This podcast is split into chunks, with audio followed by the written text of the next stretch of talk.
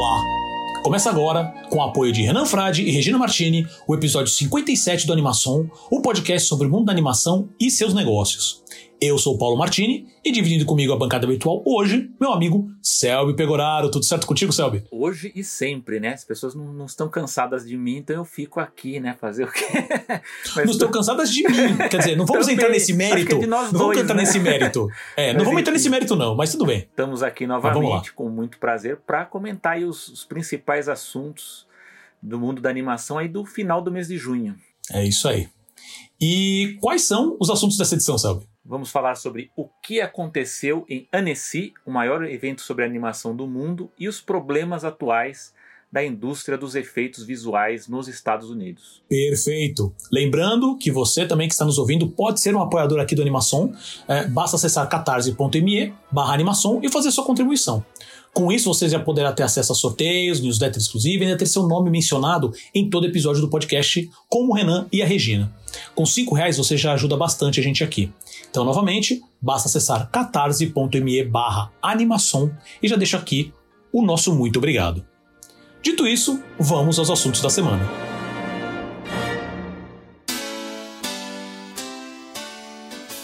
Os destaques sobre Annecy, o maior evento de animação do mundo.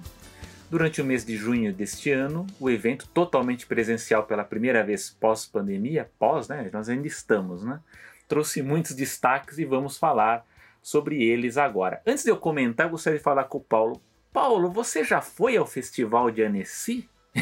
Olha, ainda não tive esse prazer, mas quem sabe ano que vem, né? Tudo, tudo, é, tudo uma grande eu... incógnita, todas as possibilidades do mundo, né? Mas ainda não tive essa oportunidade. E você, Sérgio, você já chegou aí, eu não? Eu digo porque um, um, dos meus sonhos, né, uma das minhas metas é participar, né, comparecer ah, tá. a um dos, dos eventos aí dos festivais. Na Europa tem vários festivais conhecidos, né? Recentemente teve o de Beja, lá de, de, de Portugal também, que eu acabei descobrindo, inclusive, a história sobre um animador português que eu não conhecia, diz que é uma pessoa muito importante.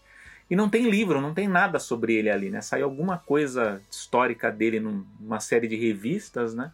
Mas eu desconhecia, eu espero lá que os nossos amigos portugueses eles depois informem, consigam mais informações e eu também quero ir atrás porque eu acho muito importante ter essa memória preservada. Mas o Festival de Annecy, ele é o maior festival de animação do mundo, né? Comparado a esse com a gente tem outros festivais, né? Festival lá do Japão, temos o, o Animamundi que a gente não sabe se vai ou, ou vai ou volta, o que, que vai acontecer com ele, né? Sumiu, mas o Festival de Annecy ele é o mais importante. Uh, uh, eu vou aqui meio que traçar um panorama da, dos destaques aqui, principalmente o que foi é, publicado na publicação na Variety. É, a primeira delas é o fato da, da festa ter tido um recorde de público, né? então foram 13 mil credenciais. Isso é muito para um, um, evento, para um festival desse tipo, e, e isso, é, se a gente for levar em consideração a ausência da Rússia e da China, que são duas potências né? Aí na, na produção de animação. Os dois países é, estão ausentes, a Rússia por causa da guerra né, na Ucrânia, e a China, eu acredito que seja muito por conta dos lockdowns que ainda estão ocorrendo no país, aí está impedindo a saída do, dos profissionais chineses. Uh, lógico que o que mais repercute, o que a gente vê aí na internet para quem curte animação, uh, são as apresentações do que está sendo produzido, que vai ser lançado futuramente, as prévias, né, o que está sendo apresentado para o mercado. Então, temos, por exemplo, da Netflix é, o Pinóquio, né, do Guilherme Del Toro, aí que vai ser o concorrente temático da Disney. A Disney vai ter o, o seu Pinóquio lá do, do, Robert Zemeckis, mas eu, eu confesso que eu estou muito ansioso para ver a versão do, do Guilherme Del Toro, né? A parte técnica, estética para mim parece muito interessante. A Sony apresentou aí o, o Spider-Man Across the Spider-Verse. A DreamWorks apresentou o Gato de Botas, né? Que eu até ouvi o Paulo comentar sobre a estética, né, Paulo? Você, gostou muito aí do que está do que foi apresentado. Fiquei impressionado com o trailer até é. agora, não acreditei realmente assim, o suficiente para falar assim, eu quero ver isso, isso no cinema. Essa brincadeira que ele tem com, a, com, o estilo visual das pinceladas, parece uma, algumas pinceladas, eu achei bem legal. Temos também da Disney o Stranger World, né, que é o filme que vai ser lançado no final de 2022. Tá aí uma dúvida do que, que é o filme, né? Parece ser aí um, uma aventura e meio ficção científica, uma homenagem aí aos, aos filmes antigos de ficção científica. É sempre um risco, né? A gente sabe que esse, esse tipo de filme é, é, é, um tanto arriscado, mas vamos ver como que a Disney vai vender esse filme aí, mas me pareceu interessante. Temos os Minions, né, da NBCU Illumination, né, Minions The Rise of Gru. Uh, e da Netflix também é, o Sea Beast, também que a gente viu aí, tá, tá rodando também pela, pelas redes o, o trailer. Uh, o primeiro episódio do Gremlins, Secrets of the Mogwai, uh, da HBO Max. Uh, eu te confesso que eu tenho sentimentos dúbios quanto a esse projeto, porque eu gostaria que ele fosse de uma outra maneira. mas, mas enfim, mas está simpático, né? Eu gostei do que eu vi. É, eu acho curioso, porque Gremlins, eu não sei nem se eu já comentei aqui na, no, no aquela coisa da, da alteração dos gêneros dos filmes, né? Que eu lembro que quando eu assisti, eu sou, eu sou velho o suficiente para ter visto Gremlins no cinema, né? O Gremlins era considerado horror, né? Era gênero horror, né? Aí depois fizeram o Gremlins 2, que era aquela comédia já mais escrachada. E eu lembro uma época ainda, quando tinha locadora, que o primeiro Gremlins passou a ser rotulado de infantil. Então, por alguma razão, de repente, Gremlins passou de horror para infantil. E agora a gente vê que se tornou uma animação aí um, um derivado né, do filme, então Mudança dos curioso. tempos, né? É, é. Chuck, Chuck não é. assusta mais ninguém hoje, né? É, o Chuck. Não, o Chuck agora ele é justiceiro social, né? A série Gente. nova. não, o primeiro Chuck também que tá tem. Meio É, tem que pegar é. também qual versão do Chuck, né? Porque tem duas versões rodando agora, uma pra, é. filme e outra pra série, né? Você tem uma, uma é. confusão aí com a questão dos direitos autorais, mas isso é papo pra outro lugar. Eu, eu tendo a gostar sempre dos originais, né? Tanto, tanto Gremlins quanto Chuck, fiquem com os primeiros, que é sempre. Depois começa a zoar, fica bagunçado. Então, é, tem a produção aí da HBO Max, vai ter essa série aí que diz que vai ser, vai ser bem legal, aí vai ser ambientado na China, né? Então vamos ver. E a Nickelodeon, né? Mas famosa Nick, é, também teve o, a estreia mundial né, desse, desse curta chamado Rock, Paper e Scissors. Uh, e ah, teve também a exibição do Lightyear, né? Da, da Pixar, né? Que já estreou aqui no Brasil. É um monte de polêmica aí, é um filme razoável, enfim, ainda está tendo uma, uma repercussão mais ou menos, mas, mas me parece uma produção ok.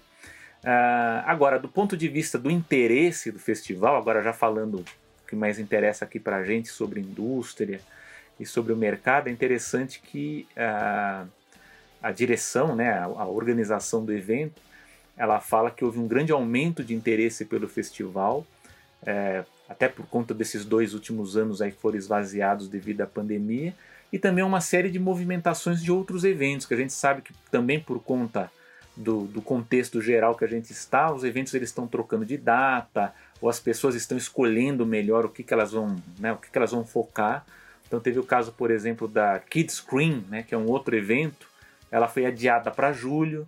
É, muitos profissionais é, decidiram não comparecer à MIP TV, que é um outro, outro evento importante de aquisição de televisão, e, e acabou tendo um foco muito maior no caso do Festival de Annecy. Né? Então, acho que isso explica também, boa parte, também esse aumento de conteúdo. É, houve um salto da produção durante a pandemia, né, com aumento de projetos criados e produzidos de forma remota. Né? Então, um, um, destaque que é dado aí no festival é que a Paramount e a Nickelodeon elas aprovaram 10 novos projetos de séries e filmes de, de animação e contrataram aproximadamente mil artistas, né? Então, o curta, né, esse curta que foi apresentado, ele faz parte de uma série chamada Intergalactic Shorts, né, que era uma, foi uma série que já tinham anunciado um tempo atrás e estão exibindo agora. É, então, é, os dados da indústria, né, o crescimento de NSI, é, só para a gente ter uma ideia de como a gente pode mensurar esse crescimento, é, lá na virada do século, né, do ano 2000 para 2001, eram cerca de 4 mil credenciais. Em 2013, quando o Marcel Jean se tornou diretor artístico, ele ainda é o diretor artístico, pulou de 4 para 7 mil e hoje nós temos 13 mil credenciais. Né? Então, só um outro é... número que acho interessante. Não, só um outro número que eu acho interessante. É, o último evento antes da pandemia tinha, que já tinha sido também o recorde de, de credenciais, né? Tinha, se eu não me engano, atingido 12.500 credenciais, é, isso em 2019, né? E, e como falou assim, agora atingiu 13 mil sem ter China nem Rússia. China e Rússia, né? né? É, então são duas forças que, que, são países que têm muita representação no festival. Uhum. É, há uma força das plataformas de streaming em busca de animação, que é uma coisa que nós já falamos aqui, que esse, essas plataformas elas estão em busca de, de novos produtos, mas o, o que o, o, diretor artístico da, do Festival de Annecy diz que essa, esse interesse está especialmente no OTT, né, no, no, no, over the top, né, que é essa espécie de streaming premium, né, que é transmitido em computadores, smartphones e outros dispositivos.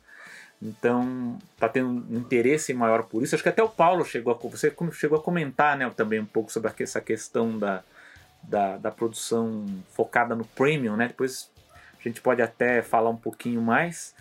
É, tem também essa questão que a gente falou também da redução do investimento na Netflix, né, os cortes. Então, embora os cortes tenham sido anunciados antes do festival, a Netflix ela anunciou uma série de oito títulos europeus, né, então incluindo o Ember, né, continuação do Klaus aí do Sérgio Pablos, é, o Seven Bears do, do produtor da Folivari, o Didier Brunner. Então tem projetos europeus. Então para não, não ficar feio no festival, né, a Netflix ela foi lá e e apresentou um pacote de produções focados ali na, na produção europeia para ficar bonito, né? É, uma coisa que me chamou a atenção é justamente isso que a gente já falou, né, desses choques na, na indústria da animação, é, que é a ausência da China, né, que é uma grande força em Annecy. Eu estava até curioso para saber quais seriam as principais, entre aspas, armas da China, né, agora no, nessa, nessa digamos, pós-pandemia, né, que está chegando, porque a gente está curioso para ver o que, que o mercado chinês vai apresentar. Uh, a ausência da Rússia também, né, por conta da guerra.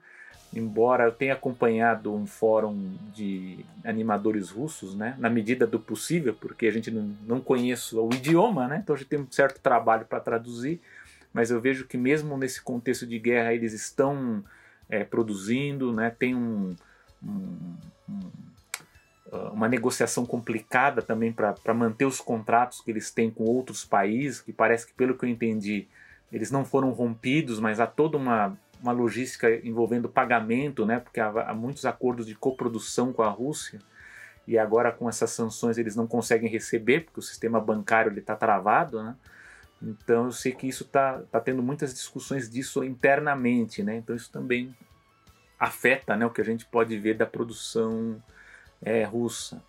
É, uma outra mudança é lá da Inglaterra, né? a britânica BBC anunciou em maio que o canal infantil CBBC, né, que também era conhecido antes como a, a BBC Kids, ela vai deixar de ser um, um, canal, né, um canal básico ali, um broadcast oficial para se tornar um canal online, né? Então acho que é uma mudança interessante também pro, pro, pro, para essa parte online aí. Não sei se vai ser, enfim, como que você vai ter uma mudança de estratégia de programação, né? Mas interessante isso de focar mesmo no online.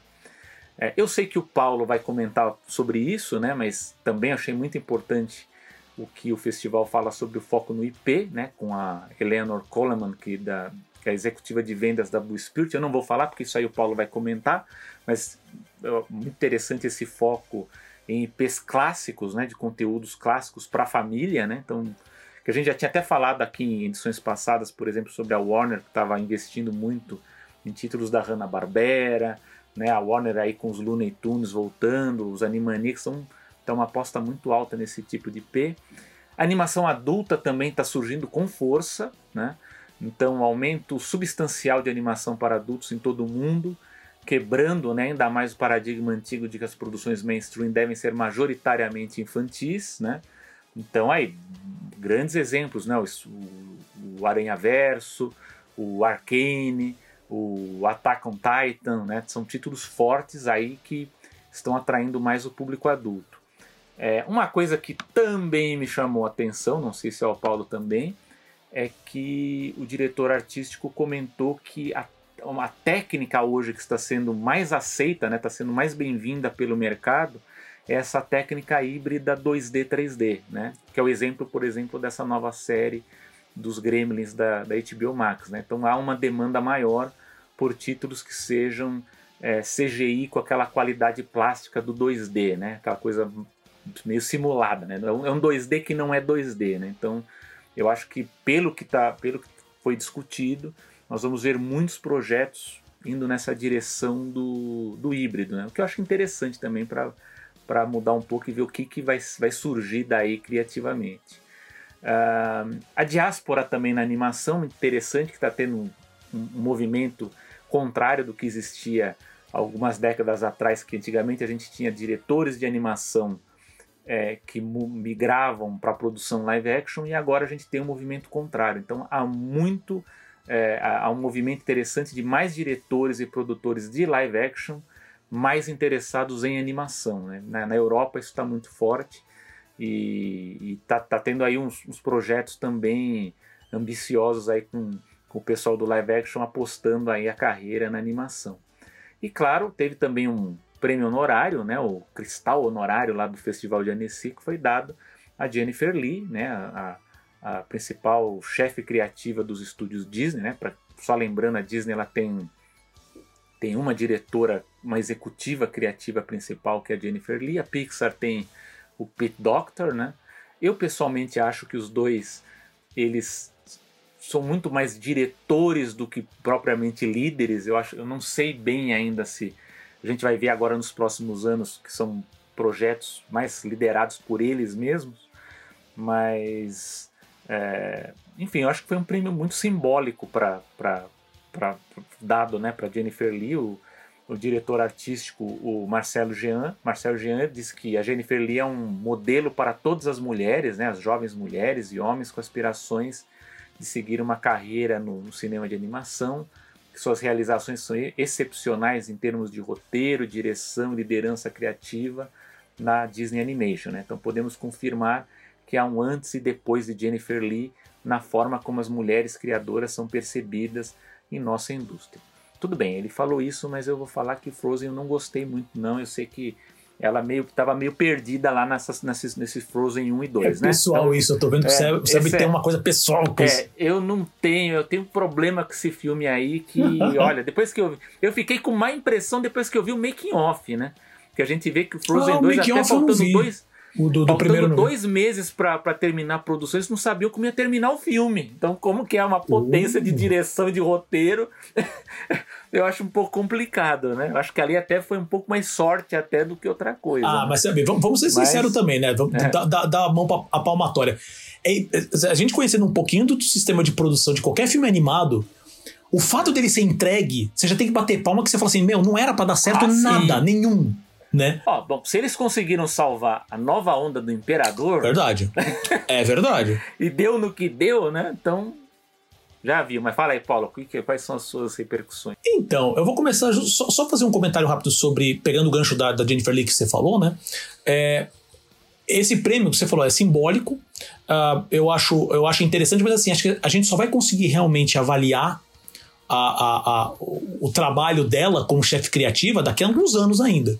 Né? Tem alguns filmes ainda para sair. Obviamente que nos é, últimos anos. atuais, só para só falar, muitos desses atuais ainda são os aprovados ainda pela gestão do John Lester, né? Uhum. Então, por exemplo, Turning Red, que a gente acabou de assistir da Pixar, o próprio Lightyear, lógico, ele já saiu já faz um bom tempo, esses filmes foram modificados, né? Claro. não são exatamente claro. aqueles que foram aprovados na época. Uhum. Mas é a partir de agora que nós vamos Sim. ver os projetos da gestão atual. Né? É, a gente já começa a ter uma, uma ideia, né? Principalmente do caminho que os filmes vão, ser, vão sendo levados com questão de liderança, questão qual, que é a liberdade que ela dá para a equipe criativa, uh, quais são o, o, as demandas executivas em cima de cada filme, assim, o que, que, que a Disney vai querer atingir com cada um desses filmes. E a gente sabe que nesses últimos anos todas as estratégias mudaram no meio do caminho, né? É.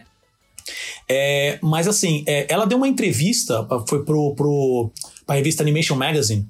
É, só queria passar rápido por isso, porque assim, uma, uma entrevista extremamente chapa branca, extremamente chapa branca, então eu não consegui tirar nada de que valesse comentar ali. E não, isso obviamente, ela, ela deu essa entrevista né, dentro desse clima ainda de Annecy. E o Chris Meledandri, que é o, o cara que é responsável pela Illumination Entertainment, né? E Illumination, para quem não, não tá ligando a, a, pessoa aos filmes, são os filmes do, do meu malvado favorito, né? Uh, que são os mais conhecidos, né? Que agora vai sair o Minions 2.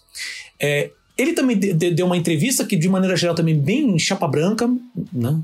É, só que eu achei é, é, é, o tipo de coisa também que me incomoda um pouco. Quando realmente a entrevista chega a perguntar alguma coisa sobre negócio para ele, é, perguntaram para ele, por exemplo, sobre a questão de. Porque o filme do Minions 2 era para ser lançado em junho de 2020.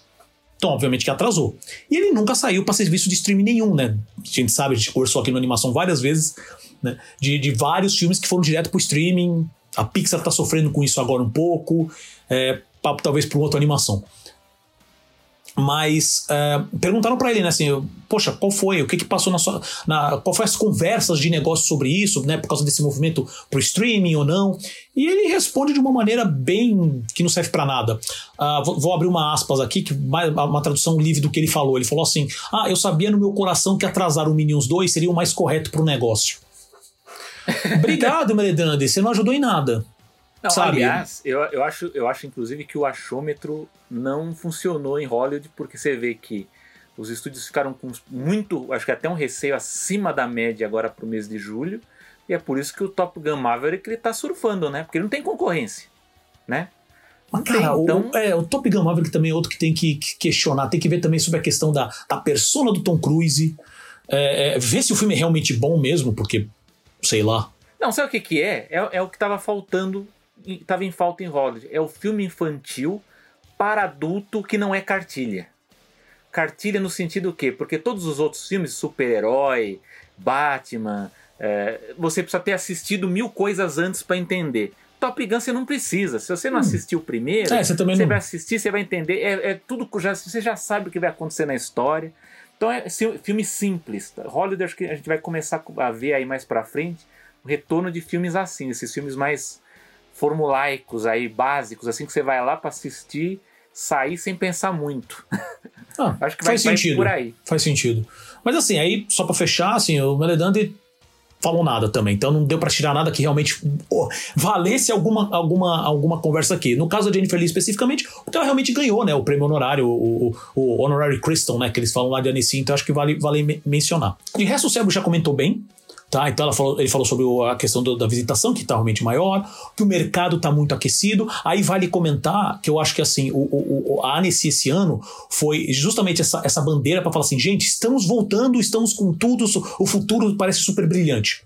Tanto que assim, a maioria da, das informações que a gente conseguiu é, pegar com referência ao que, que foi lançado, o que foi divulgado, a grande a grande maioria são só das grandes. Então tem muita notícia sobre os lançamentos do Netflix, da Disney, da HBO Max, da Nickelodeon, especificamente, né? Tanto que é, falando da, da. Ah, não, não, acabei misturando os assuntos. Então, uma parte de cada vez. Então, uh, isso que acabou sendo. Então, acabou sendo mais uma vitrine para o mercado para falar assim: olha, a gente conseguiu, a gente saiu dessa, o futuro ainda vai ser melhor.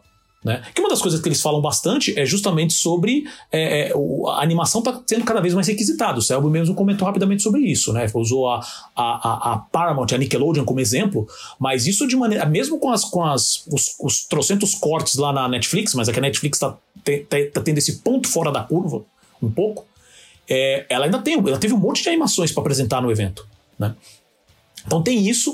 Uh, ele falou, o Sérgio falou rapidamente também sobre a Eleanor Coleman, que ela é head de pre-sales, né? Head de pré-vendas seria assim, da Blue Spirit Productions, que é, é uma produtora que fez uh, uh, What If, a série do What If do Disney Plus. fez aquele filme é, Minha Vida de Abobrinha, My Life as a Zucchini. Né? Eu, eu, se eu não me engano, eu cheguei a procurar essa informação, não achei. Mas ele era um filme que estava sendo muito cotado para ser indicado ao Oscar, mas acabou não entrando na seleção, né, é, Selby? Entrou. É, Perfeito. Né? E, e também é eles que estão ajudando na nova série do Gremlins, que o, que o Seb tá é, esperando não muito. né? Não, então, sabe aquela que você tá ansioso pro bem ou pro mal, né? Sim, eu quero, sim, quero ver. Sim, é uma coisa que faz parte, assim, eu tenho uma curiosidade mórbida para saber o que, que vai sair daí. Né? É, Visualmente. É a gente tá gravando aqui, deu. A Disney lançou o teaser do Abracadabra 2, né? Ah, é verdade. Poucos Pocos com a é verdade. Também é outro, né? É. Tá, teve um monte de rechute, né? Que diz que o filme tava uhum. meio com problema, mas eu tô curioso pra ver. Seja por bem ou por mal, a gente vê. É, essa, essa nostalgia eu não participo tanto porque eu nunca vi o primeiro. Então. Não. Não, nunca me empolgou. Assim, eu olhava, o pessoal falava, mas nunca me empolgou muito, não. Agora, que era fato que isso ia voltar em algum momento, é, a, a, a, eu fui pra Disney, foi em 2019, né? Isso, né, antes de pandemia e tudo mais. Nossa, tinha várias, tem, tinha vários itens de licenciamento ali, tipo pins, camisetas, do, do, do, do Abracadabra, né? Do Rocos Pocos. Então, era, era tava para acontecer mesmo isso. E basicamente. Não, e, felizmente, e felizmente mantiveram as atrizes, porque alguém lá Sim. queria mudar tudo, né? Fazer. É, essa parte eu não sabia. É, é, ah, não, não. Bom, é... Vai chegar. A gente ainda vai fazer uma edição aqui sobre Kathleen Kennedy também, que eu tô um pouco irritado com certas coisas. Da... Ó, ó, conteúdo, gente. Conteúdo. Porque também eu, eu, pego algumas coisas, não tô sabendo o que, que tá rolando com a Kathleen Kennedy, e só é. pela essa reação do céu me mostra que tem coisa aí. Então é. me interessa bastante. A ah, siga, siga. É isso aí. não, então, e é basicamente ela falou assim, cara, o nosso foco está em IPs mesmo. Sabe? Não só o nosso foco, Blue, uh, Blue Spirit Productions, mas é também o mercado como um todo. Isso a gente já vem falando várias, vários episódios aqui do Animação e o mercado vai continuar por esse caminho, tá? Foco, o foco deles é IP, é, é, é, é, é um produto que é, nada é garantia, né? Mas é um produto que tem muito mais facilidade de você é, já entrar sem gastar tanto de divulgação. Você já tem um, um recall, até tinha comentado no episódio passado, muito forte. Então você pode trazer um licenciamento que é muito mais certo, sabe? Tem, tem muitas, muitas das coisas que envolvem a parte de, de, de negócios, onde o IP é cada vez mais forte. É por isso que a gente já comentou em episódios passados. Toda vez que você tem um, uma nova série, alguma coisa, os streams estão pegando todo o contrato de streaming com nova produção se eles se interessarem, eles vão pegar IP para eles. Né? Por, pelo menos por um tempo, assim. Algumas já saem, já, já, é propriedade deles de, de, de, uma certa maneira, mas dependendo da produção, é, durante, sei lá, 10, 20, 30 anos, eles falam, não, essa IP é nossa durante esse momento. Existe esse processo. E vai continuar, tá? Uh, Outra coisa que, que acho que esse é o meu último ponto que eu gostaria de comentar sobre o evento, que a gente já falou no, no, no episódio até passado, a gente falou das produções brasileiras da, que a Globo Filmes tem ajudado, né? E sem falar outras produções estão ganhando licenciamento e tudo mais. Uh, eu acho que vale comentar aqui é o, o, o, uma série animada brasileira que eu não sei, se não me engano, já está na terceira ou quarta temporada. E teve um lançamento, teve duas, duas exibições, tá? Pelo menos essa era a informação ah, que eu peguei antes de, de realmente acontecer o evento. Eu não sei se realmente essas duas uh, exibições aconteceram. Que é um filme animado brasileiro chamado Mundo Proibido. Que ele é baseado naquela série Fujiwara Manchester, que passou na cultura durante um bom tempo, sabe? E, e que é uma série de ficção científica é, ela é até bem bacana. Eu acho ela até bem legal. Mas assim, eu, eu acho engraçado que ninguém fala nada dela. Né? E eu fiquei impressionado quando eu vi sobre essa informação. Falei, nossa, o Fudiara Manchester ainda tá aí, gente sabe? E teve lançamento lá. E é, o filme, né, que se chama Mundo Proibido, é, foi dirigido por Ale Camargo e pela Camila Caros, é, Carosini, acho que fala assim. Com produção executiva do Arnaldo e da Júlia Galvão. E com produção entre a Um Filmes e a Buba Filmes. Ele ainda não tem data de estreia no Brasil, mas parece que estão negociando para ver se ainda consegue estrear ainda esse ano. Tá? Eu achei muito legal isso, porque, como eu falei, a série ela tá passando, eu já vi, eu não sei qual outro serviço. Eu já, eu já vi ela sendo passando em algum serviço de streaming, eu posso estar enganado. Tá? Mas eu sei que eu já vi algum, alguns episódios na, na, na, na cultura.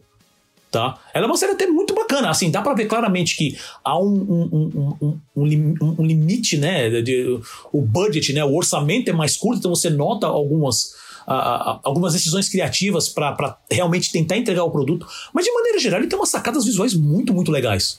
Tá? Então, eu acho até legal, até anotei aqui para falar assim, deixa eu dar uma pesquisada como é que tá a situação hoje do, do, do, dessa série, né? Porque, pô, tem um filme, então quero ver como, como não sei, ver se eu consigo falar com alguém da, da equipe de produção, né, pra gente é, ver como é que tá isso, é, e até para ver como é que foi o, o, o, o, feedback desse filme lá em Annecy também, né? Então achei isso, isso bastante interessante. É, esses são meus comentários, tirando o último que eu quero fazer, que é o seguinte: é, de todo, assim, é, além de, como eu falei assim, o foco foi muito nas empresas grandes, né? Nos lançamentos. Então, meu, pelo amor de Deus, a Disney anunciou título pra caramba, não só novos, mas também renovação. Né? Então, série nova do, do. Como é que é? Renovação do, do Monstros S.A., série do, que é o Monsters at Work. Né? Teve um monte de renovação, um monte de série nova que eles anunciaram, mas assim, dos projetos novos que estão para ser, é, que teve, teve a sessão de pitch também, né? Uh, um, uh, um parênteses antes disso, a gente já vem falando, o próprio Seb também já falou bastante nos últimos episódios sobre a questão de vamos olhar a, a, a, essa, toda essa questão criativa dessas novas séries, dessas novas propostas que estão vindo da África. A Disney anunciou quatro ou cinco títulos, tá? É, mas tirando. E, tem um aqui especificamente chamado Tribe, que eu achei, gostei bastante da imagem, né? Que é um título que ele está procurando hoje por exibidores e distribuidores, só que ele está orçado em 21 milhões. Eu acho que é um filme, não é uma série. Tá? E um também que eu vi o estilo que eu achei bem, bem interessante o visual é um chamado La Balada del Fênix. Tá? Que ele tá procurando acho que 2 milhões e também tá procurando é, exibidores e distribuidores. Tá orçado em 2 milhões e tá procurando é, é, exibidores e distribuidores. É, esses são os meus comentários. Assim, eu não, eu não consegui achar nenhum tipo outro de reporte com referência a alguma coisa de negócios. Uh, é, o que eu queria, o que eu queria acrescentar, que eu acho que eu comentei isso no final da última edição, da edição 56, sobre o investimento que a Globo tem feito para divulgar o Gloob, né? Que é o canal é, infantil de, de animações né, do grupo. E continua, né? A gente grava, a gente está gravando essa edição 15 dias depois da, da 56. E nos canais do Grupo Globo continua muito forte. É, os comerciais, é um comercial que tem uma musiquinha meio, meio, meio chiclete, mas ela eu já vi no Sport TV, já vi na, na TV Globo aberta, já vi na Globo News, é uma divulgação muito forte deve ter alguma estratégia aí por trás para ter essa divulgação mais forte do canal Gloob. Então, só para deixar marcado aqui, vamos ver se isso vai continuar, né? Não, com certeza. Eu sei que assim a Globo, né, no, pelo pelo pelo Gloob e também, eu não sei se o Globinho especificamente, mas acho que pelo Gloob mesmo. Eu sei que eles hoje são um dos produtores da, da série do da Oh, me fugiu o nome, tava na ponta da língua, fugiu o nome. Da Miraculous, a Ladybug, né? Uh, e, e, e assim, acho que não é uma. Eu acho que eles. É, eu não tenho mais informações disso, mas assim. Eu lembro de eventos de licenciamento, alguns anos atrás, parece que eles estão bem envolvidos, principalmente. É, eu acho que eles estão uh, com alguma parceria um pouco mais, mais forte com, com, com, a, com, a, com a empresa, com a produtora, que eu esqueci o nome dela agora. Por exemplo, se eu não me engano, foi a terceira ou a quarta temporada que teve uma, uma pré-estreia aqui no Brasil. Foi o primeiro lugar uh, no mundo que saiu essa pré-estreia. Então, uh, eu não sei agora se eles realmente participam, se eles estão com algum tipo de acordo que também uh, aproveitam é, distribuição internacional. É, é, é, a, é a Zag Entertainment, lembrei aqui. Tá? É, então, alguma distribuição internacional. Sei que eles estão bem envolvidos na produção da, da, da, dos episódios. Né? Então depois eu, eu prometo, eu vou dar uma pesquisada maior, melhor como é que tá a situação hoje e, e retorno para vocês. Uh, mas é isso sobre a Nessie. Selby, você tem mais alguma coisa? Não. Então é isso. Lembrando que a animação está disponível no Spotify, Apple Podcasts, Deezer, Google Podcasts e nas grandes plataformas de podcast. E lembrando sempre, no YouTube, vídeos novos toda quarta-feira. Tá? Basta procurar por animação e se você gostou desse episódio, compartilhe com a sua rede de contatos, escreva um review e dê sua nota nas plataformas de podcast. Lembrando que o Spotify agora também tá com notas, né? Tá liberou o sisteminha de notas, então dê suas cinco estrelinhas para animação, ajuda bastante a gente aqui a divulgar melhor o podcast. Tá? E você pode ouvir sempre direto pelo nosso site, que é o animaçãopod.com.br.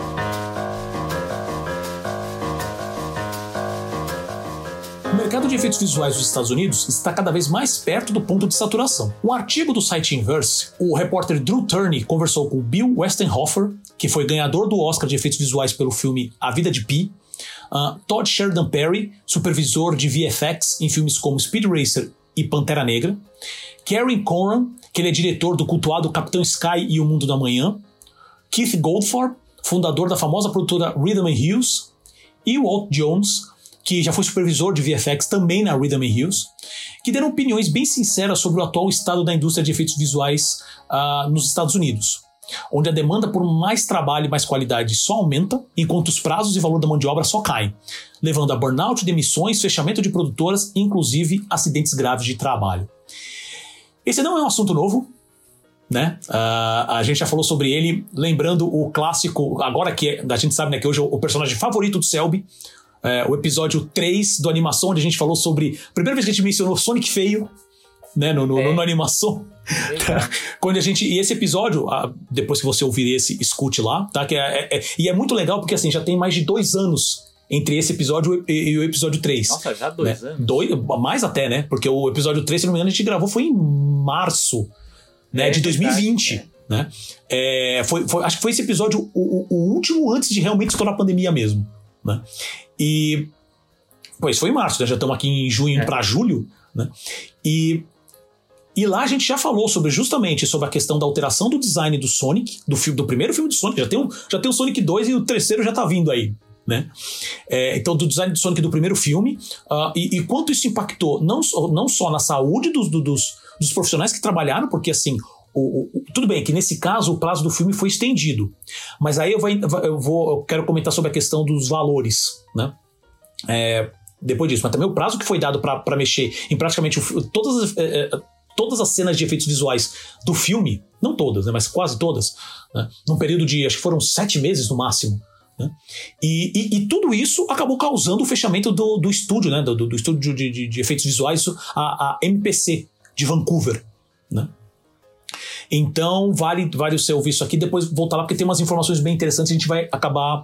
É, é, é... Eu vou acabar aqui em alguns comentários trazendo algumas informações dele também.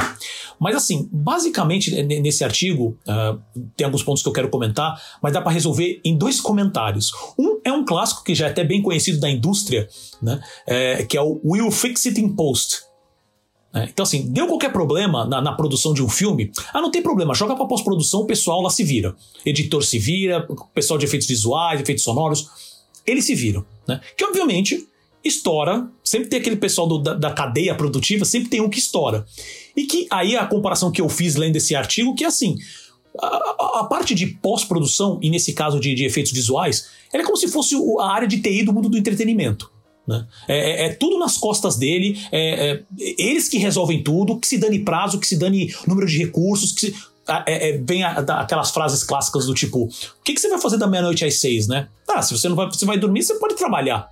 Né? É uma piada que hoje já não é mais tão piada assim, porque principalmente a questão do, do que usa-se o termo em inglês, que é o crunch, que são as infinitas horas extras não remuneradas que a gente fala aqui. Né? E que normalmente o pessoal sempre fala que está muito estressado e tudo mais, mas há muitos relatos de pessoas, de, de, de, de animadores, né, de, de, pessoas, de profissionais é, sofrendo acidentes no caminho de volta para casa. De tão cansado eles dormem no volante, sabe? E isso sem falar no próprio fechamento de produtoras, que nos últimos dois anos muitas produtoras também fecharam por causa desse, dessa questão, que aí eu vou, dar, dar, vou engatar com a questão do modelo de negócios. Né? É, um dos pontos do modelo de negócios é que nessa, nesse, nesse artigo mesmo fala, que, é, que, que eu não sabia de como que funcionava esse sistema de pagamentos. E lá eles deixam claro, às vezes o pagamento com referência ao material entregue, ele só é feito depois da entrega. E essa depois da entrega pode ser um mês, dois meses, três meses, aí depende de, de cada acordo, sabe? Então isso já aperta, já, já faz a, a produtora trabalhar basicamente no vermelho Uh, forçando todo mundo, você tem expectativa, às vezes, que você vai receber. E tem muito atraso nesse pagamento. Né? O que isso força também a muitas produtoras a fecharem, porque eles. Ah, vou dar cinco minutos, a Warner fala, ah, não vou pagar. Ah, agora eu preciso de mais dois, três meses para cumprir isso, por N motivos. E quem se estoura? A produtora, porque ela não tem por onde correr. Né? E eu lembrei, é, é, óbvio que é uma, você tem uma diferença aí de, de, posições, mas eu acabei lembrando, acho que o Seb vai entender isso. Eu lembrei do exemplo aqui no Brasil da, da Livraria Cultura. Né? Que, eles, que eles pegam os livros consignados, aí não vende, demora. Isso pelo menos estava essa situação, não sei como está agora, né? Mas alguns uh, meses, alguns um ano e pouco atrás estava assim. As, as empresas cobrando, então manda os livros de volta, porque eu consigo mandar para outros lugares para vender eles atrasando, não, ah, não sei, vou mandar daqui a um mês, vou mandar daqui a dois meses, três meses, seis meses, e nada, e não faz o pagamento. E aí, quando devolve o material, o material, tudo bem, que nesse caso não se aplica muito, mas é quando devolve o material dos livros, os livros todos detonados, né? Que você não conseguiria vender pelo mesmo valor. Acabei lembrando disso. Né? Que é aquela velha, aquela velha questão da trinca, né? Que a gente fala. Que é a questão do tempo, de todo projeto é. É a trinca dos projetos, né? A base de qualquer projeto. É o tempo, o dinheiro e o recurso. Né? Que não quero saber o número de funcionários para isso. É, eu lembro muito daquele, daquele exemplo que fala assim: ah, se uma mulher é, é ela, ela demora nove meses né, para parir um filho, quer dizer que se eu colocar nove mulheres é, para fazer isso daí, você consegue é, dar um filho em um mês? É, é, é para variar uma brincadeira que hoje tá, acaba sendo até de, da, da situação que a gente tem hoje acaba sendo até um pouco de mau gosto porque é, é isso assim o, o, a questão que hoje tá, tá, tá, realmente, e só tá piorando na verdade, né? Hoje não, mas a gente já falou isso há dois anos atrás, é as, as grandes produtoras, os grandes estúdios estão pedindo cada vez mais, mais é, é eu quero mais cenas né? Porque que, é, é, eu, eu, vi um exemplo é, que ele falava até do, do, do Jurassic Park, do, do, do, o primeiro, né? Do, do, Spielberg, que se eu não me engano, acho que o filme inteiro tem 67 é, é, tomadas, né? 67 é, é, tomadas, 63 tomadas de efeitos visuais, de CG, né? Hoje, um filme é, pode alcançar 700, 800, mais de mil, dependendo do filme, né? É, muitos dos filmes que a gente vê hoje, que nem é, eu achei muito legal esse exemplo, é, por exemplo, é, aquele é, Pequenas Mulheres, que é um filme de drama de época. O pessoal não sabe, aquilo ali tá cheio de efeito visual, que a gente não faz nem ideia. Né? Então, isso, a, a, o, o, a pressão dos estúdios tá entrega mais, com mais qualidade e eu vou segurar o preço. Outra coisa que impacta também nesse processo, né? É, é as alterações que são feitas no meio do caminho. Como, por exemplo, o exemplo do Sonic. Né? O Sonic acabou sendo um, um, um, algo que, que realmente uh, ganhou muita divulgação. Mas tem muito projeto que as coisas são alteradas no meio do caminho e tudo bem, o, o, o, acordo que foi fechado com a produtora não tem alteração no valor, não vão pagar mais, não vão pagar menos, está fechado, e muito menos o prazo. Né? E e aí você gera, né? Aí, é, que, que, tudo isso daí acaba gerando é, é, a questão da qualidade. Isso gera uma questão que eu quero até. Eu tenho outros pontos para falar, mas eu quero part, é, eu vou falar isso e quero passar para o que o Selby acha. Que é, no próprio artigo eles mencionam a questão da qualidade, né? Que tem muitos casos onde você, o, o, filmes grandes, né, de, de, alto orçamento, vão para o cinema ou com uma animação, ou, ou com a, a, umas cenas é, ruins, com efeito visual não tão bom, ou com efeito visual não finalizado. Como, por exemplo, a Black Panther, né, o Pantera Negra, a sequência final de luta, que isso é discutido até hoje, o, o quão ruim aquela sequência tá, os efeitos visuais estão naquela sequência, porque não foi finalizado, ou então o próprio Cats, que aí eu não vou entrar no mérito do filme, tá? Tô falando só dos efeitos visuais, tá? É, e aí, uh, o, próprio artigo levanta uma questão muito interessante, que ele fala assim, qual que é o impacto de um CGI ruim em uma produção? Né? Tipo assim, o que, que a pessoa. É, o que, que isso impacta da pessoa decidir ver o filme ou assinar um serviço de streaming por causa disso? Né? Uma, da, uma anotação que eu fiz aqui, que também, lendo isso, eu me lembrei desse, desse, desse exemplo, que é um exemplo recente, tá? Que foi o, a choradeira no Twitter pela. Eu acho essa choradeira um pouco questionável, tá? Mas uma senhora choradeira sobre os efeitos visuais da, da, da série da Mulher Hulk que tá vindo aí. Quer dizer, uma choradeira em cima do, dos efeitos visuais de um trailer que a gente sabe que é um processo que ainda está em finalização, né? Mas que seja, digamos que assim, primeiro, que eu não achei que, que os efeitos estão ruins, como a galera falou, tem coisas que precisam assim, ser finalizadas, mas eu gostei muito. Tem, tem algumas expressões faciais, algumas coisas que, que eu gostei muito da área da animação, tá muito boa mesmo, tá? Mas assim, Selby, eu jogo essa pergunta para você agora. O que que isso impacta na hora da pessoa chegar e falar assim, não vou assistir a Mulher Hulk por causa disso? Muito. Você acha? Não, eu acho o contrário. Não, depende. Não, depende. Depende da situação. Eu acho que. De, até porque quando a gente fala Marvel, filme de super-herói, tem várias. Tem variáveis aí que estão trabalhando para convencer alguém a assistir ou não. Não tem.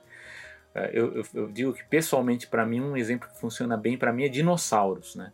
Então, às vezes, quando eu vejo o dinossauro flutuando na tela como efeito visual, eu já sei que o negócio é ruim, não, não me convence, né? Uhum. Então. É, não, mas meu ponto, é só para tá... deixar claro, ah. meu ponto não é a questão de você convencer ou não, do efeito estar ruim ou não. É. Isso aí, óbvio, isso é, não, não tem nada a discutir nesse ponto. A questão é, o que, que isso impacta? Por exemplo, assim, a gente vê um trailer, né? Você vê que o efeito não tá tão legal, o que que isso? Eu estou falando das pessoas, né? Tô falando assim, realmente é. mercado, né? Público. Do público.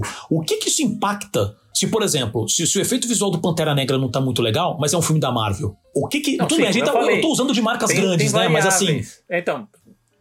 Mas de, depende, assim. Você vai, vai depende de, de, outras variáveis que estão envolvidas. Pode ser que, dependendo se for um personagem que for impactante por alguma razão, ou se o elenco chama atenção, tal, o efeito visual ele é secundário. Historicamente ele é secundário. Só que você, você citou uma coisa que eu até destaquei aqui nas minhas anotações, quando você é, citou o exemplo do Pequenas Mulheres, né? aquele, aquele filme que ele fala né, que a maioria das pessoas não faz ideia que está assistindo a um efeito, só que elas percebem quando existe um péssimo efeito. Então, quando o efeito no filme, você está assistindo e alguma coisa ali, como foi o caso, por exemplo, da sequência da luta aí na, na, no Pantera Negra, ele destoa, ele tira você da, daquela fantasia, né, da, da, da, daquela impressão de realidade que você tem no cinema ou em casa que você está assistindo. Você pensa, pô, tem alguma coisa errada aí e isso te tira daquela, da, da do, do, fluxo da, da experiência que você está tendo no cinema, né?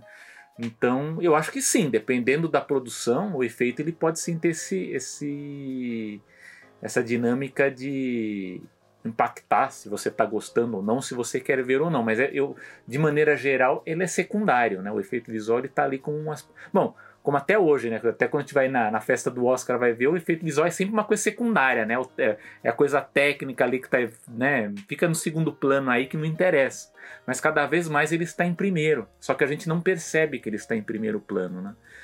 Eu acho que de, desse panorama que você deu, eu também tentei fazer, pegar alguns pontos importantes dessa reportagem muito boa que, né, que a gente pegou aí para discutir e que de certa forma atualiza e, e, também estrutura, né, de uma forma que a gente possa entender o quanto pior, né, está a indústria aí pro pior não no sentido de demanda de produção, porque a demanda de produção existe, quer dizer, as pessoas até conseguem trabalhar, né?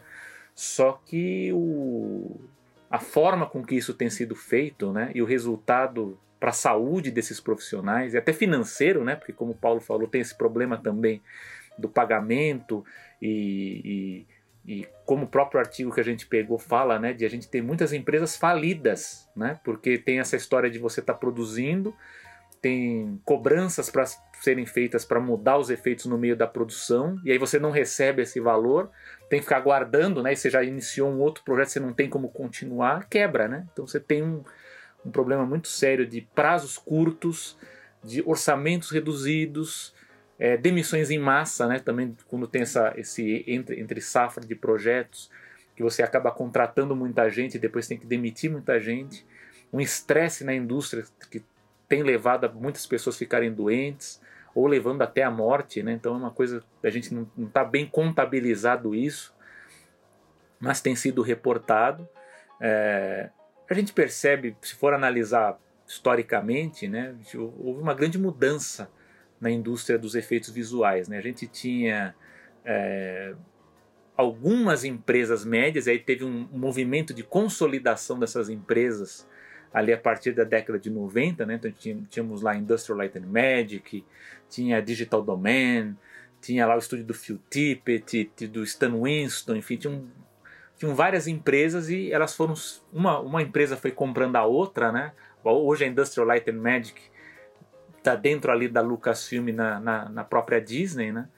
E, e o que aconteceu pós virada do milênio aí também com popularização também dos, dos softwares de, de edição gráfica, de toda uma, uma demanda por efeitos, a gente teve uma ampliação muito grande, uma pulverização de pequenas e médias produtoras de efeitos visuais que elas não conseguem hoje dar conta desse aumento de demanda por produções, que a gente pode chamar aqui de, entre aspas, efeito Netflix, né? que tem muita produção, muito filme, muita série e você tem que colocar efeitos. É, o Paulo disse muito bem que houve também um, um aumento violento no número das, de tomadas de efeitos visuais nos filmes, né? Então, o Jurassic Park, né, o Parque dos Dinossauros, para mim é um melhor, continua sendo, eu revi esse filme recentemente, para mim é um primor de efeitos visuais, ele funciona, é, ele é crível, né, tudo ali funciona muito bem. Ele tem apenas 63 tomadas de efeitos visuais, e lembrando que é, esse filme ele combina trabalhos né, de stop motion e de animatrônica, né? Porque muitos dinossauros que a gente vê no filme é animatrônica, então você tem toda uma composição ali com o efeito digital junto, né? Mas são 63. Numa pós-produção que levou 3 anos, né?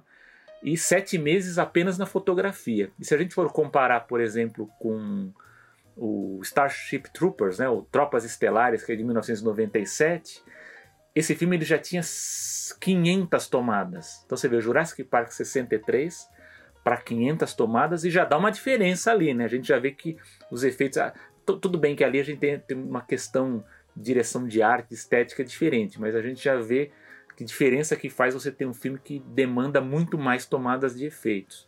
E aí a gente pega como comparação mais recente o exemplo que o próprio Paulo disse aqui do Pantera Negra e de outros filmes que tem milhares de tomadas e isso faz com que é, muitas dessas tomadas tenham problemas, né, não estejam finalizadas ou não estejam co corretamente apresentadas como elas tinham sido planejadas, né?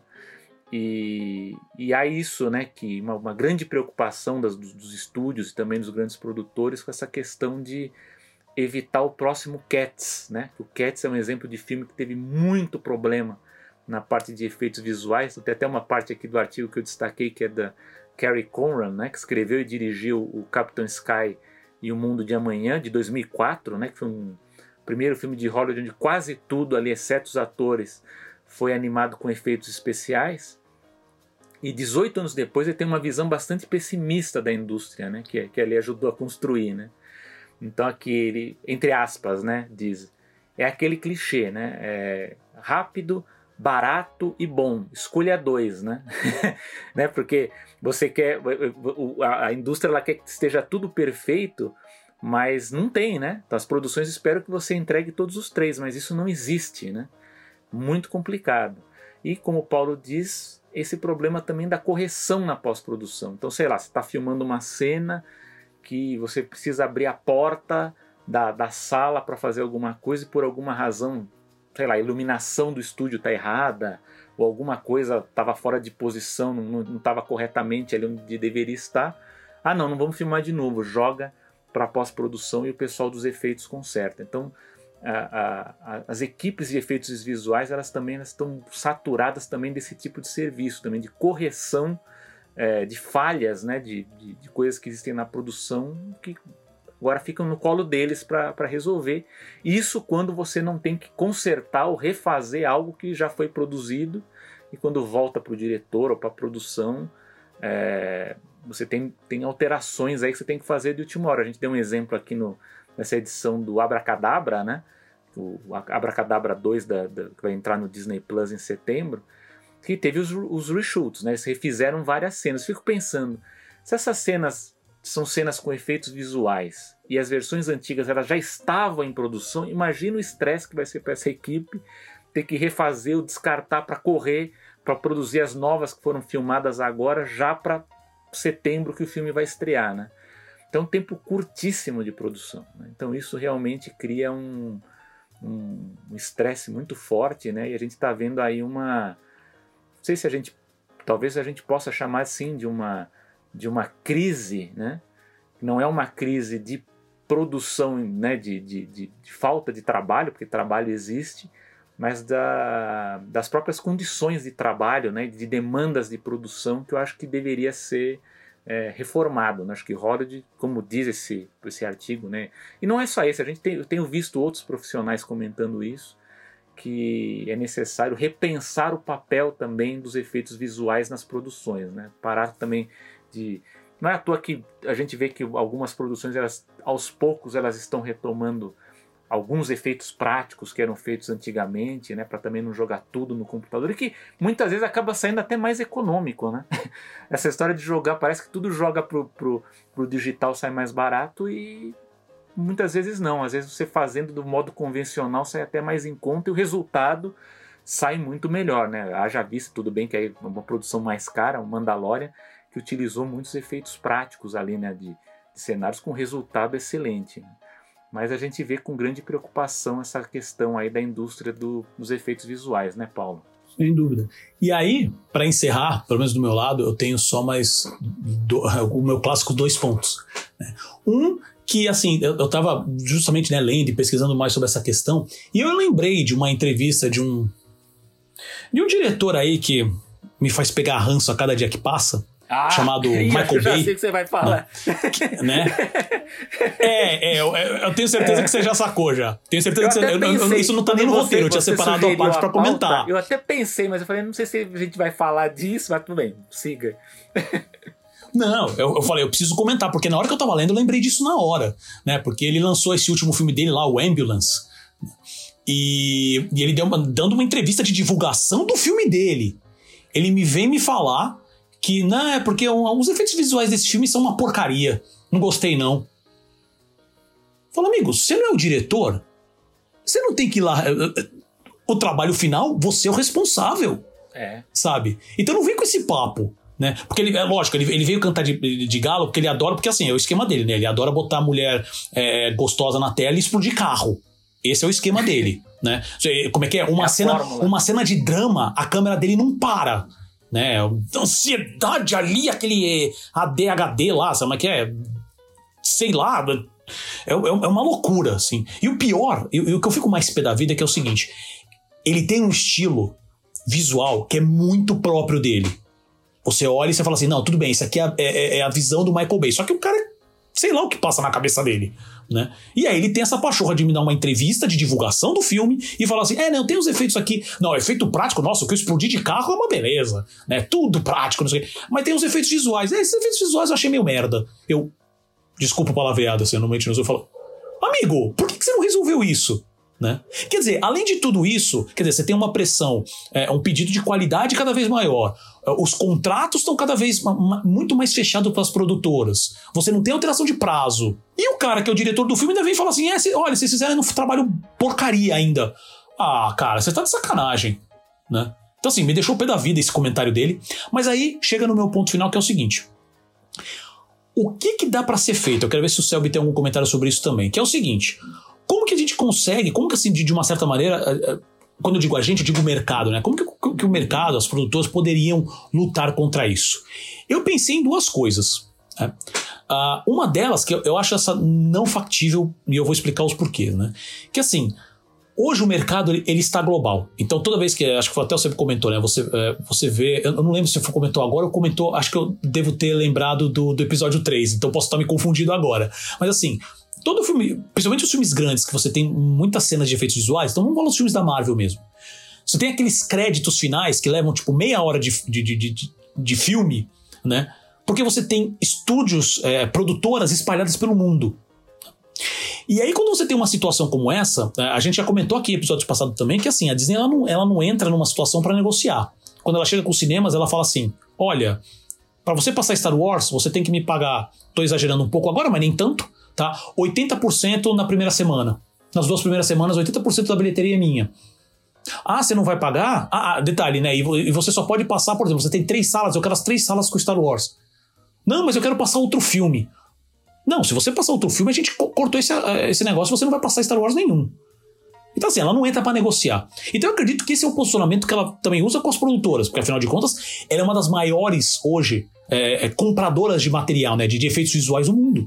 Ela, Netflix, Warner, HBO Max. Né? Então eles não chegam muito para negociar. Né? E, e, como eu comentei, assim, a, a, as produtoras vêm fechando ou vêm se fundindo né? por causa desse processo como um todo. Tá? O mercado não tem. A, a demanda tem aumentado, mas os prestadores de serviços estão diminuindo cada vez mais. E aí o que acontece? Por mais que, eu, que, que, essa foi a ideia que eu anotei, mas eu falei assim: isso não, não, é, não é factível. Por mais que.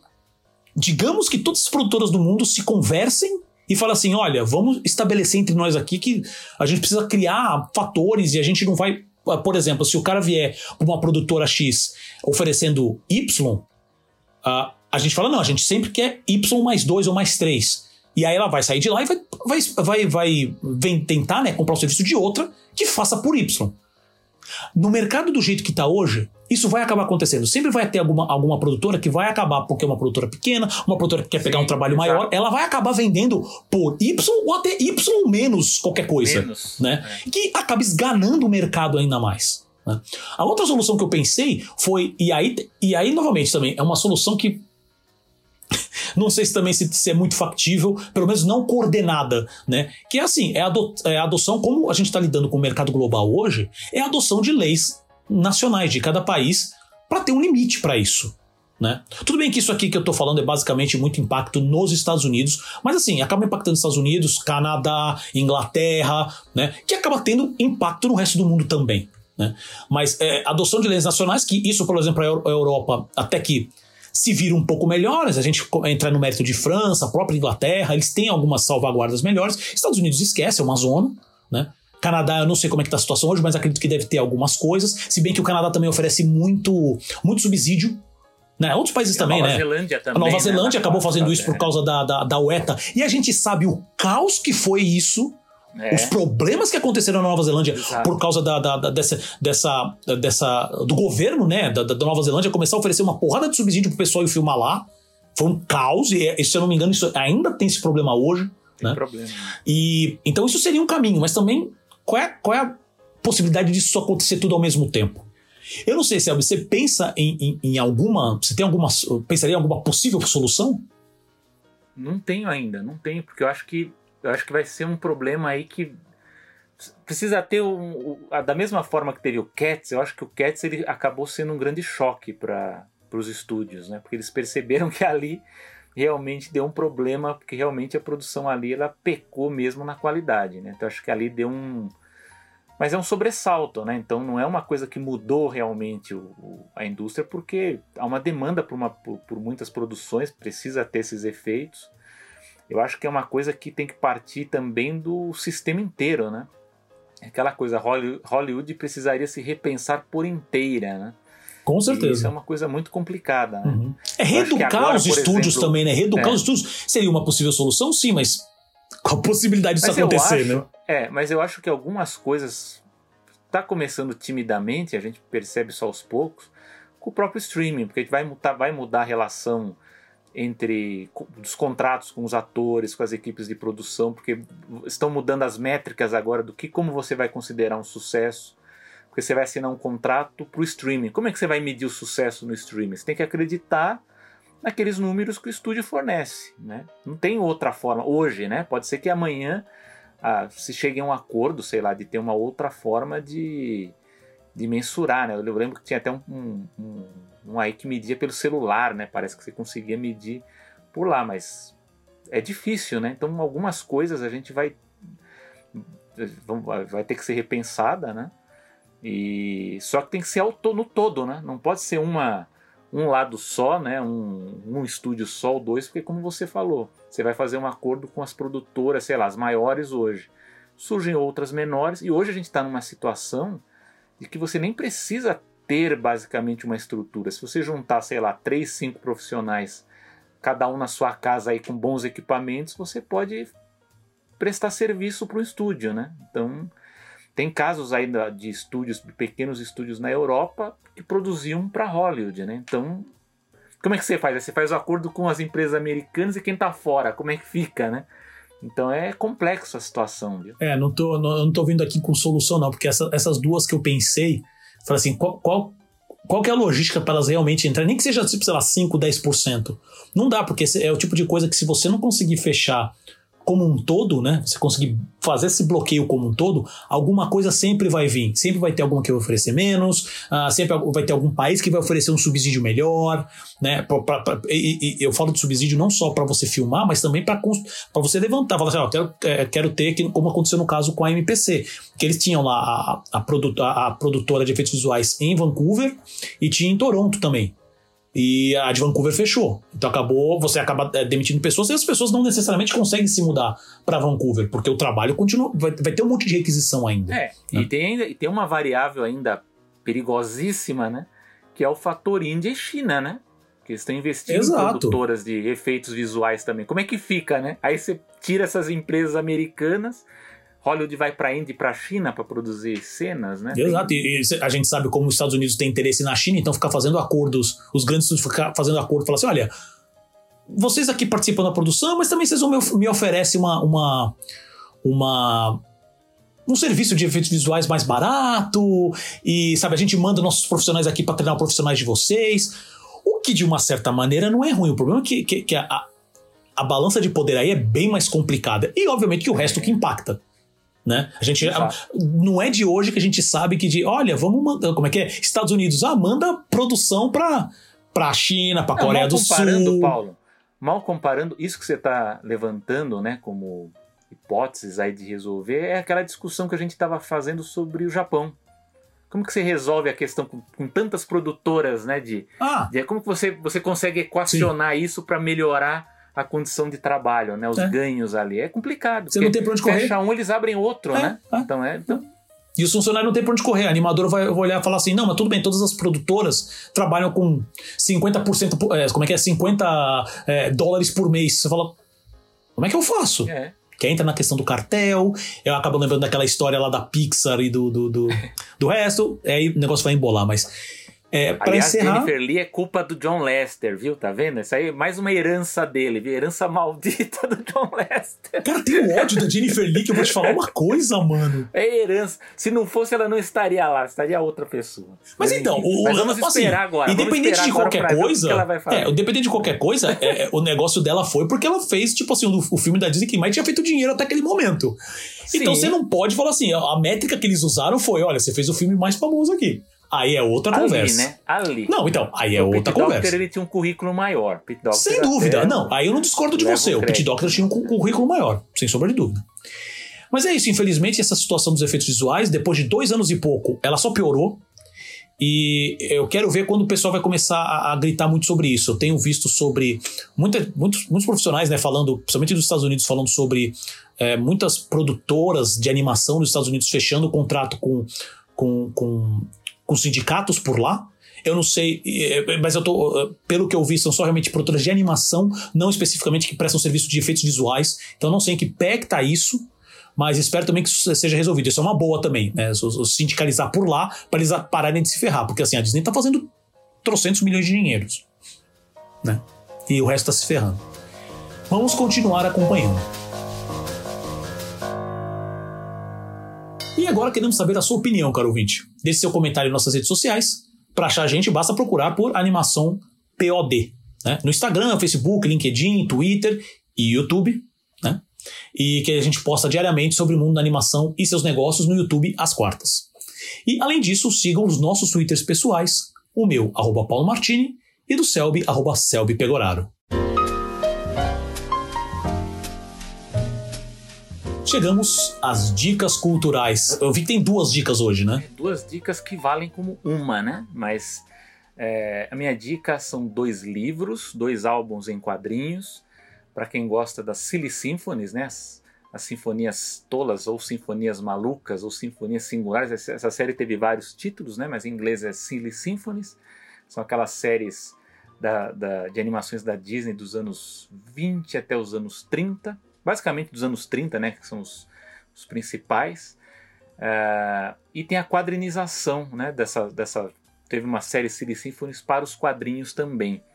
E eu destaco aqui duas que saíram muito boas, que é Zé Carioca e Panchito Silly Symphonies, né, 1942-45, e o, outra, e o outro álbum que se chama Pato Donald de Pluto, Silly Symphonies, 1934-1940. Esses dois álbuns saíram pela editora Panini, e neles você vai ver os, as tiras, né, que são tiras em quadrinhos, um tamanho, não sei se é exatamente igual, mas deve, deve ser igual, aquele é formato retangular horizontal, né? Então os trabalhos do Bill Walsh, do Ted Osborne, do Walt Taliaferro, do Hubby Carp, então tá com uma qualidade muito boa, editado aí pelo, pelo Marcelo Alencar, do, do Zé Carioca, foi um trabalho que ele já tinha feito de, de restauro dessas tiras lá com a editora Abril, e voltou aí nessa, com essa, nesses álbuns, do, do Zé Carioca, né, que ele fez esse trabalho de restauro. Então fica a dica aqui desses dois álbuns aí inspirados nas Silly Symphonies. E em breve aí nas nossas redes a gente coloca o link para vocês adquirirem. E se puderem, adquirindo, vocês ajudam também o podcast Animação. E você, meu amigo Paulo? Selby disse tudo. Então a gente vai disponibilizar os links depois, fiquem sossegados. E a minha dica é uma série que já. Ela, ela só tem uma temporada, ela já foi cancelada, já faz uns dois, três anos, eu acho. Que é. Só que eu, eu, eu quis mencionar ela porque eu já estava na minha lista de, de, de, de para assistir há um tempão, e eu comecei a assistir agora, que é a série Buddy Thunderstruck, que tá no Netflix. Que ela é uma série animada, ela deve ter no máximo, acho que mais 7 ou 10 episódios no máximo. Que, de, de- de- que seria de- na faixa dos 22, 24 minutos, só que desses 22, 24 minutos é quebrado em dois episódios de 11, mais ou menos. Né? E o legal dessa série é que é uma série também toda feita em stop motion. Tá? É uma série de humor. Tá, então é, é, é baseado no personagem que é- dá o nome da série, que é o Buddy Thunderstruck, que ele é um como se fosse ele disputa a corrida de caminhão, sabe? É uma série ali meio é, como é que eu vou dizer assim? É uma mistura de, de, de Robot Chicken com. Oh caramba, com, como é que é? Com os gatões de Hazard. Ah, sim, sim. É o Dukes of Hazard, não sei se vocês lembram, porque é uma série assim que, que é meio ali do. Aquele, aquela área meio redneck, não sei se o termo ainda hoje é possível falar assim também, mas aquela área meio redneck dos Estados Unidos, né? Então aquele sotaque bem puxado, caipira norte-americano. Mas a Parece série... a bandeira confederada ou não? É uma boa pergunta. Eu, eu vi. Dá uma olhada. Então, eu já vi alguns episódios, eu vi uns, acho que uns quatro episódios, não vi nenhuma bandeira confederada. Não me lembro, pelo menos. Dos Estados Unidos, acho que eu já vi em algum momento, mas confederada eu acho que não. Eu acho que não, acho que não. Né? Assim, ele é bem. Ele, ele tem esses elementos, porque também tem, por exemplo, ele é o, ele é o piloto. Como é que é? Ele é o piloto rebelde, é o cara que tá sempre arranjando confusão. Aí você tem os dois policiais que ficam toda hora esperando ele pisar na bola pra, pra, pra tomar o. o pra, pra prender ele ou pra tomar o caminhão dele. Entendeu? Então é, é a vibe Dukes of Hazard direitinho né? Só que ela é toda stop motion, então você tem, você tem vários exageros, né? Aquelas coisas que, que só stop motion às vezes consegue fazer, que lembra, em alguns momentos, lembra muito frango robô. Né? Robot Chicken, né? Então, assim, achei, acho que essa, essa, essa comparação dessas duas séries acho que resume bem. Mas é uma série muito divertida, tá? Uma série também de humor muito rápido, muito ligeiro, sabe? Episódios de 11 minutos, assim, de 22, né? Mas eles são sempre dois episódios de 11 minutos. Então, essa, essa é minha dica, porque é, é uma série que eu achei muito. Quando saiu o trailer, eu achei muito legal. Eu achei que ela realmente. E agora assistindo, eu falei, poxa, ela tem perna para ser mais. para ter mais temporadas, mas só durou uma. Né? E como é uma série original Netflix mesmo, então quem tiver Netflix vai poder assistir lá em qualquer momento. Assistam porque é bem divertido. E chegamos ao fim de mais uma animação. Serve, meu amigo, algum comentário final? Sim, eu tenho, né? A gente comentou um tanto aí sobre o Festival de Annecy. Eu agora me, me, veio a dúvida aqui porque eu não vi nada sobre a Skydance, né, do, do John Lester, né? Teve alguma coisa? Eu não vi nada, né, na, pelo menos nos eu materiais não, Cara, foi muito bem lembrado. Né? Eu não vi nada também. Nada, né? Eu não vi nada também. Teve, ah, eu acho que não teve prévia é. da Skydance é. lá. Mas assim, assim, não sei, posso estar chutando aqui, mas assim, o, o retorno que, que, o retorno daquele primeiro teaser do Lucky não foi bom. Não foi, eu mesmo comentei, eu postei lá no meu Twitter e falei assim, gente, isso aqui tá ruim uma produção desse tamanho, com tanto tempo que tá rolando. E é aquele negócio que você já mencionou em outros episódios também, né, eh, Selby? Porque o teaser saiu agora faz o quê? Um mês e pouco? Um mês, um mês e pouco? Mais ou menos. Sendo que o filme tá teoricamente programado para agosto. Eles estão começando a divulgar é. uma coisa em cima da hora. Em cima da né? hora. Então, Cara, não tá legal aquele teaser. Tá muito, muito genérico. A animação daquele gatinho principal tá a coisa mais básica, sem graça possível. Eu não sei. E realmente não falaram nada. Eu não, pelo menos na, na minha pesquisa, eu não achei nada da Skydance. Também não vi. Então Sabe? deixei e... aqui porque eu acho interessante, é. porque eu não vi nada, né? Então... É. Cara, vai ser, vai ser interessante ver o que, que vai sair disso, porque. Aquele negócio a gente fala assim, não vou, não vou entrar na questão, pelo menos nesse ponto, não vou entrar naquela questão lá do, do da ida do Lester, do, de todo o background dele, mas eu sei que quando ele foi pra, pra, pra, pra Skydance, esse filme já estava em produção. Já eu não estava, sei em que nível, qual o nível que estava a animação propriamente dita. Mas é. assim, não sei o quanto que ele pode mexer. Sei lá, eu sei, eu sei que o teaser tá bem sem graça, sabe? Ainda mais pro tamanho da empresa que a gente já falou, quanto tava investindo, a compra da Alien Studios e tudo mais. Dito isso, agradecimentos ao Gustavo Pinheiro, edição de som e design, ao Bruno Fernandes, produtor de conteúdo e mídias sociais, Ana Martini, direção e edição de vídeo, aos nossos apoiadores, o Renan e a Regina, a, a você, caro ouvinte, né, que está sempre aqui ouvindo e nos prestigiando a cada edição, e claro, ao meu amigo de bancada, Selby Pegoraro. Eu sou Paulo Martini. E eu sou o Selby Pegoraro. E até o próximo episódio.